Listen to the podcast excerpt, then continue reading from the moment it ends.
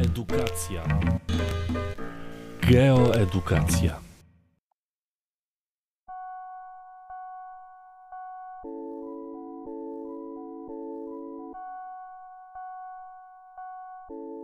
Temperatura powietrza.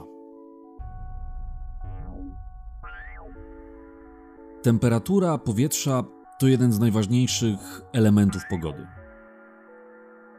Jednak mówiąc o temperaturze, możemy ją podawać przynajmniej na kilka sposobów i też kilkoma elementami na geografii się posługujemy.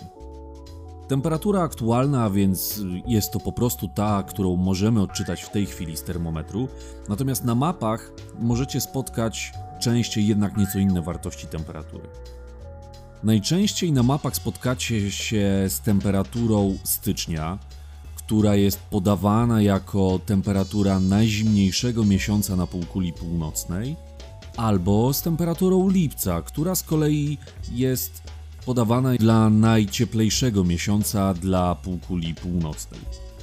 Kolejny rodzaj temperatur, jakie możecie spotkać w Atlasie, będzie to średnia temperatura roczna, no więc średnia roczna z danego obszaru oraz roczne amplitudy temperatury powietrza. Amplituda jest to różnica pomiędzy najwyższą a najniższą temperaturą. Powietrze ogrzewa się od podłoża. Warto o tym pamiętać i z pewnością zdajemy sobie sprawę z kilku e, efektów tego zjawiska, no bo generalnie im wyżej, tym zimniej. A więc pomimo tego, że jesteśmy bliżej Słońca, to temperatura spada. Powietrze nagrzewa się od podłoża, ponieważ od Słońca dociera do nas promieniowanie krótkofalowe. Od tego rodzaju promieniowania nie jest w stanie nagrzać się atmosfera. Natomiast promieniowanie, które dociera do powierzchni Ziemi, powoduje, że to właśnie powierzchnia Ziemi się nagrzewa i sama nasza planeta wtedy staje się źródłem ciepła. Jednak ponieważ Powierzchnia planety oczywiście nagrzewa się do znacznie niższych temperatur niż Słońce, dlatego długość fali, jaka powstaje w wyniku tego promieniowania, no, będzie jednak mieć większe właśnie wartości, a więc sama nasza planeta staje się źródłem promieniowania długofalowego. Promieniowanie krótkofalowe najczęściej dociera do nas w zakresie fal ultrafioletowych. Natomiast promieniowanie długofalowe, którego źródłem jest Ziemia, są to fale w zakresie podczerwieni. I to właśnie od tej długości fal ogrzewa się atmosfera. Temperaturę możemy podawać w wielu skalach, natomiast najczęściej będziemy mieć do czynienia z trzema. Najczęściej do podawania temperatury powietrza w większości krajów świata stosuje się skalę Celsjusza, no i tutaj mamy kilka przynajmniej takich ważnych elementów, z czego jeden jest szczególnie istotny 0. 0 stopni jest to temperatura topnienia lub krzepnięcia. Zależy w którą stronę idziemy. Jest to temperatura topnienia lodu, jeżeli temperatura wzrasta z wartości ujemnych do dodatnich. No i oczywiście, jeżeli z wartości dodatnich przechodzi na ujemne, to wtedy będziemy mieć do czynienia z krzepnięciem. Jest to o tyle ważne, że liczba przejść przez zero będzie warunkować występowanie pewnych procesów geomorfologicznych, o których później będziemy sobie opowiadać. Między innymi chodzi tutaj po prostu o wietrzenie mrozowe. Inny rodzaj temperatury, jaki jest stosowany w części krajów świata, jest to skala Fahrenheita, która jest na przykład powszechnie używana w Stanach Zjednoczonych. Ostatnim sposobem podawania temperatury, z którym mogliście się spotkać, są to stopnie Kelvina, które jednak nie są najczęściej używane do podawania temperatury powietrza, ale wykorzystuje się je w, najczęściej w fizyce. Na temperaturę powietrza będzie wpływać wiele czynników. Pierwszy z nich to jest szerokość geograficzna. Szerokość geograficzna decyduje o ilości promieniowania, które dociera do powierzchni planety na niskich szerokościach geograficznych, a więc w okolicach 0 stopni, Słońce góruje znacznie wyżej nad horyzontem niż w szerokościach okołobiegunowych. Ta wysokość górowania Słońca wpływa na kąt padania promieni słonecznych, a to właśnie decyduje o ilości energii słonecznej, która dociera do powierzchni naszej planety. Im więcej tej energii oczywiście się dociera, tym silniej ogrzewa się powierzchnia Ziemi, no i tym oczywiście mocniej ogrzewa się również atmosfera wtedy. Efekty działania tego czynnika są jasne i bardzo łatwo je zauważyć. Chyba większość osób zdaje sobie sprawę z tego, że o wiele wyższe temperatury powietrza występują w szerokościach okołorównikowych niż w okolicach biegunów. Kolejny czynnik, o którym sobie powiemy, to wysokość nad poziomem morza. On ma oczywiście związek z tym, o czym mówiłem już wcześniej, a więc z tym, że powietrze ogrzewa się od podłoża. Dlatego na wyższych wysokościach panują niższe temperatury. Dlatego w górach jest zimniej niż na obszarach nizinnych znajdujących się na tej samej szerokości geograficznej. To właśnie ten czynnik będzie decydował o tym, że w górach występuje klimat astrefowy, który odróżnia się m.in. od pozostałej otaczającej go części obszaru niższymi temperaturami powietrza. Są jednak pewne wyjątki. Czasem się zdarza, że temperatura wraz z wysokością wzrasta. I oznacza to, że wtedy występuje tak zwane zjawisko inwersji termicznej. Inwersja, czyli odwrócenie. Najczęściej możemy mieć do czynienia ze zjawiskiem inwersji termicznej w różnego rodzaju zagłębieniach. Na mniejszą skalę będą to na przykład wąwozy, doliny rzeczne, czy też na większą skalę kotliny. Możemy sami tego doświadczyć wieczorami. Zimne powietrze, jako cięższe, gromadzi się wtedy przy powierzchni Ziemi, no i przede wszystkim zaczyna wypełniać różnego rodzaju zagłębienia, a więc właśnie wspomniane wcześniej doliny, wąwozy czy też kotliny. Dlatego bardzo często schodząc z jakiegoś obszaru wyżej położonego do obszaru, który znajduje się nieco niżej, możemy odczuć, że jest tam chłodniej. A to właśnie dlatego, że spłynęło tam zimne powietrze. Zimne powietrze, które jest ciężkie. Jeżeli z powrotem wyjdziemy z tego zagłębienia, no to będziemy czuć trochę cieplejsze powietrze. A więc temperatura wraz z wysokością wzrośnie. To jest właśnie przykład inwersji. Kolejny czynnik wpływający na temperaturę powietrza to będzie ogólnie mówiąc rzeźba terenu, a już dokładniej mówiąc chodzi nam tutaj o przebieg głównych pasm górskich. Pasma górskie mogą być ułożone na przykład tak jak Himalaje, a więc one uniemożliwiają napływ ciepłego i wilgotnego powietrza z nad Oceanu Indyjskiego w głąb Azji. Dlatego w głębi Azji będą panować z jednej strony niższe temperatury, ale z drugiej strony też tam będzie trochę bardziej sucho. Układ głównych pasm górskich. W Europie, dzięki temu, że większość pasm górskich jest położona równoleżnikowo, to masy powietrza spokojnie mogą wędrować e, z zachodu na wschód, ponieważ też taki jest dominujący kierunek wiatrów w Europie, ale od północy na przykład Polskę chronią góry skandynawskie, od południa mamy utrudniony napływ powietrza ze względu na położenie Karpat. Bardzo dużą barierę górską dla napływu mas powietrza stanowią Andy i góry skaliste na zachodnich wybrzeżach obu Ameryk. Kolejny czynnik, w bardzo istotny sposób wpływający na temperatury powietrza, to będzie odległość od mórz i oceanów. Morza czy oceany, generalnie zbiorniki wodne, przy czym oczywiście od ich wielkości będzie zależeć wpływ na temperaturę, powodują łagodzenie temperatur. Ciecze mają takie właściwości, że z jednej strony wolniej się nagrzewają, ale też wolniej oddają ciepło. Jeżeli podgrzewamy wodę w garnku, to szybciej jednak nagrzeje się garnek, woda dopiero później. Kolei sytuacja odwrotna. Jeżeli mamy herbatę i zostawimy w niej łyżeczkę na jakiś czas, to oczywiście łyżeczka nagrzeje się do tej samej temperatury, którą posiada herbata.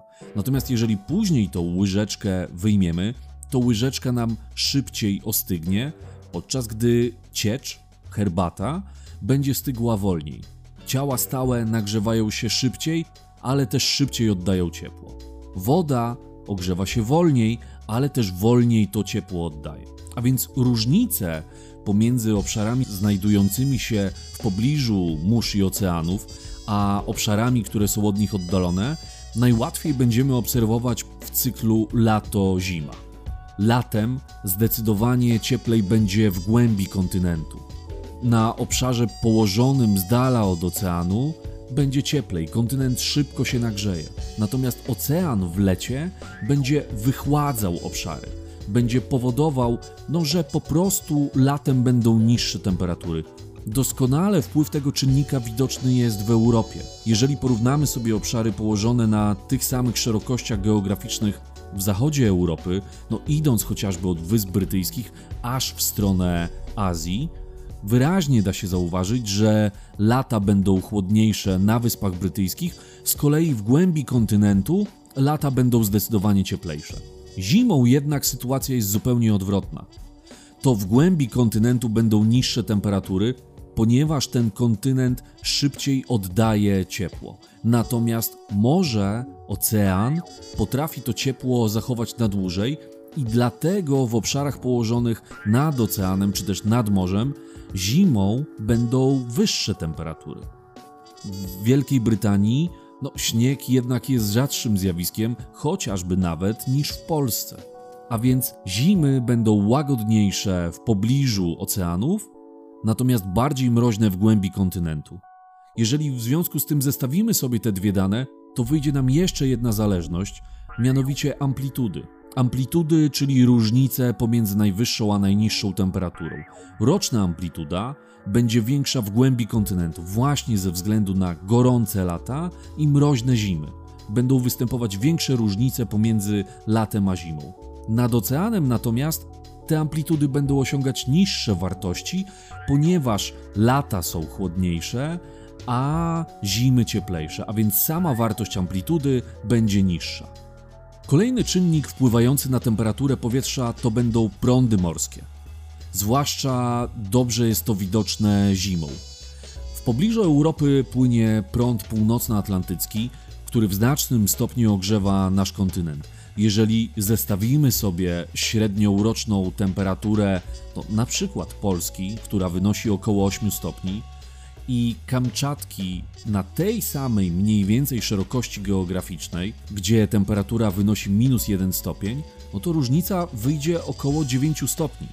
W pobliżu Kamczatki płynie zimny prąd morski, w pobliżu Europy płynie ciepły prąd morski. I ta różnica oczywiście wpływa na temperatury przez cały rok, no ale wpływ tego ciepłego prądu morskiego jest zwłaszcza zauważalny zimą, kiedy u nas, dzięki temu prądowi morskiemu, zimy są trochę łagodniejsze w całej Europie. Podobnie możemy sobie porównać Madryt i Nowy Jork. Są to miasta, które znajdują się na tej samej szerokości geograficznej, ale o ile śnieg w Madrycie będzie raczej czymś wyjątkowym, o tyle śnieg w Nowym Jorku już niekoniecznie. My sobie klimat Nowego Jorku bardziej kojarzymy z tym klimatem, który występuje w Warszawie, w Polsce, a nie nad Morzem Śródziemnym. Kolejny z czynników to będzie cyrkulacja atmosferyczna. Ona odpowiada za przemieszczanie się mas powietrza, za to z jakiego kierunku dociera do nas masa powietrza. Masa powietrza nabywa cech obszaru, nad którym się znajduje. Stąd, jeżeli w Europie przeważają wiatry z sektora zachodniego, to do Europy też będzie właśnie docierał głównie wiatr z tamtych obszarów, a więc nad Oceanu Atlantyckiego. Ocean Atlantycki, dla przypomnienia, latem będzie chłodniejszy niż kontynent, a więc latem powietrze z nad Oceanu Atlantyckiego będzie powodować, że temperatury w Europie będą trochę chłodniejsze, Natomiast zimą, jeżeli powietrze będzie docierać z tamtego obszaru, będzie powodowało ocieplenie.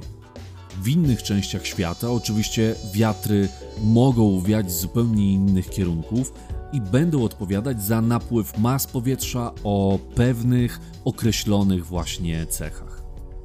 Ostatni czynnik to będzie charakter podłoża. Zupełnie inaczej nagrzewa się ciało, które ma jasny kolor, a zupełnie inaczej nagrzewają się ciała, które mają ciemny kolor. Ciemny kolor pochłania promieniowanie, w związku z tym ta powierzchnia, która ma ten ciemny kolor, będzie nagrzewać się do wyższych temperatur, a w związku z tym również powietrze będzie się od niej nagrzewać w większym stopniu.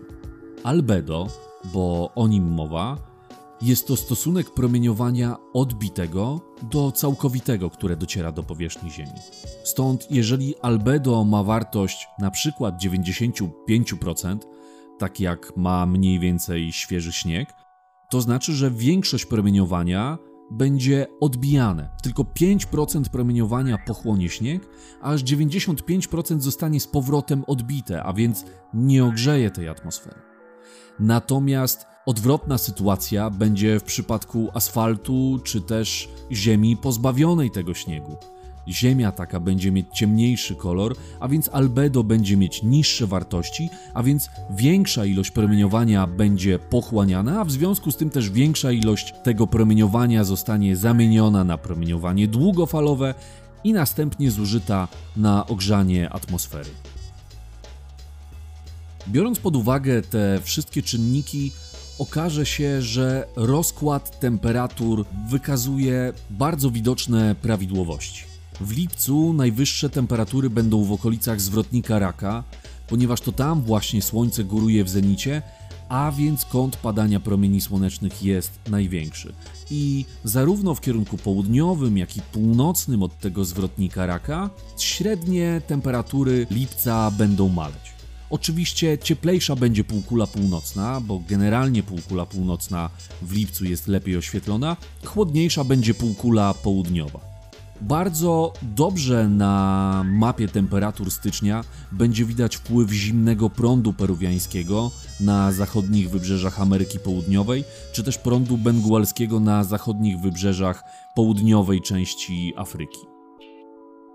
W styczniu z kolei Najwyższe temperatury będziemy widzieć w okolicach kotliny Kalahari czy w Australii, w okolicach zwrotnika koziorożca, bo to tam właśnie promienie słoneczne padają pod kątem prostym, to tam słońce góruje w zenicie, to tam dociera największa ilość promieniowania słonecznego. No i oczywiście od tego zwrotnika w kierunku północnym i południowym będzie spadać temperatura. Tym razem cieplejsza oczywiście będzie półkula południowa, bo to ona jest lepiej oświetlona, a półkula północna będzie zdecydowanie chłodniejsza. Prąd peruwiański i prąd benguelski, te dwa zimne prądy w dalszym ciągu są dobrze zauważalne, natomiast warto sobie zwrócić uwagę na przebieg temperatur na Oceanie Atlantyckim. W styczniu bardzo dobrze widać wpływ ciepłego prądu północnoatlantyckiego, który powoduje, że dodatnie temperatury nad Oceanem Atlantyckim nawet przekraczają koło podbiegunowe, natomiast w zachodniej części Oceanu Atlantyckiego z kolei zimny prąd powoduje, że te ujemne temperatury w styczniu no, dochodzą nawet do szerokości geograficznych północnej Hiszpanii. Tutaj ta zależność, ten wpływ prądów morskich jest bardzo, bardzo dobrze widoczny. Doskonale też widać wpływ odległości od mórz i oceanów, szczególnie na Syberii, gdzie notowane są najniższe temperatury. A więc pomimo tego, że no, biegun jest bardziej na północ, to to wychłodzenie tego kontynentu jest tutaj bardzo zauważalne. Szczególnie dobrze wpływ odległości od mórz będzie widać, jeżeli popatrzymy sobie na mapę rocznej amplitudy temperatury powietrza doskonale będziemy tutaj widzieć wpływ zarówno kontynentu euroazjatyckiego, gdzie roczne amplitudy temperatury powietrza przekraczają 60 stopni, oraz Ameryki Północnej. O wiele mniejsze amplitudy temperatury powietrza będą znajdować się czy to w Afryce, czy w Australii. Pamiętajmy o tym, że to też jest związane z tym, że są to kontynenty znajdujące się w pobliżu równika jednak i tam nie ma aż tak dużych wahań pomiędzy wysokością górowania Słońca, pomiędzy latem a zimą.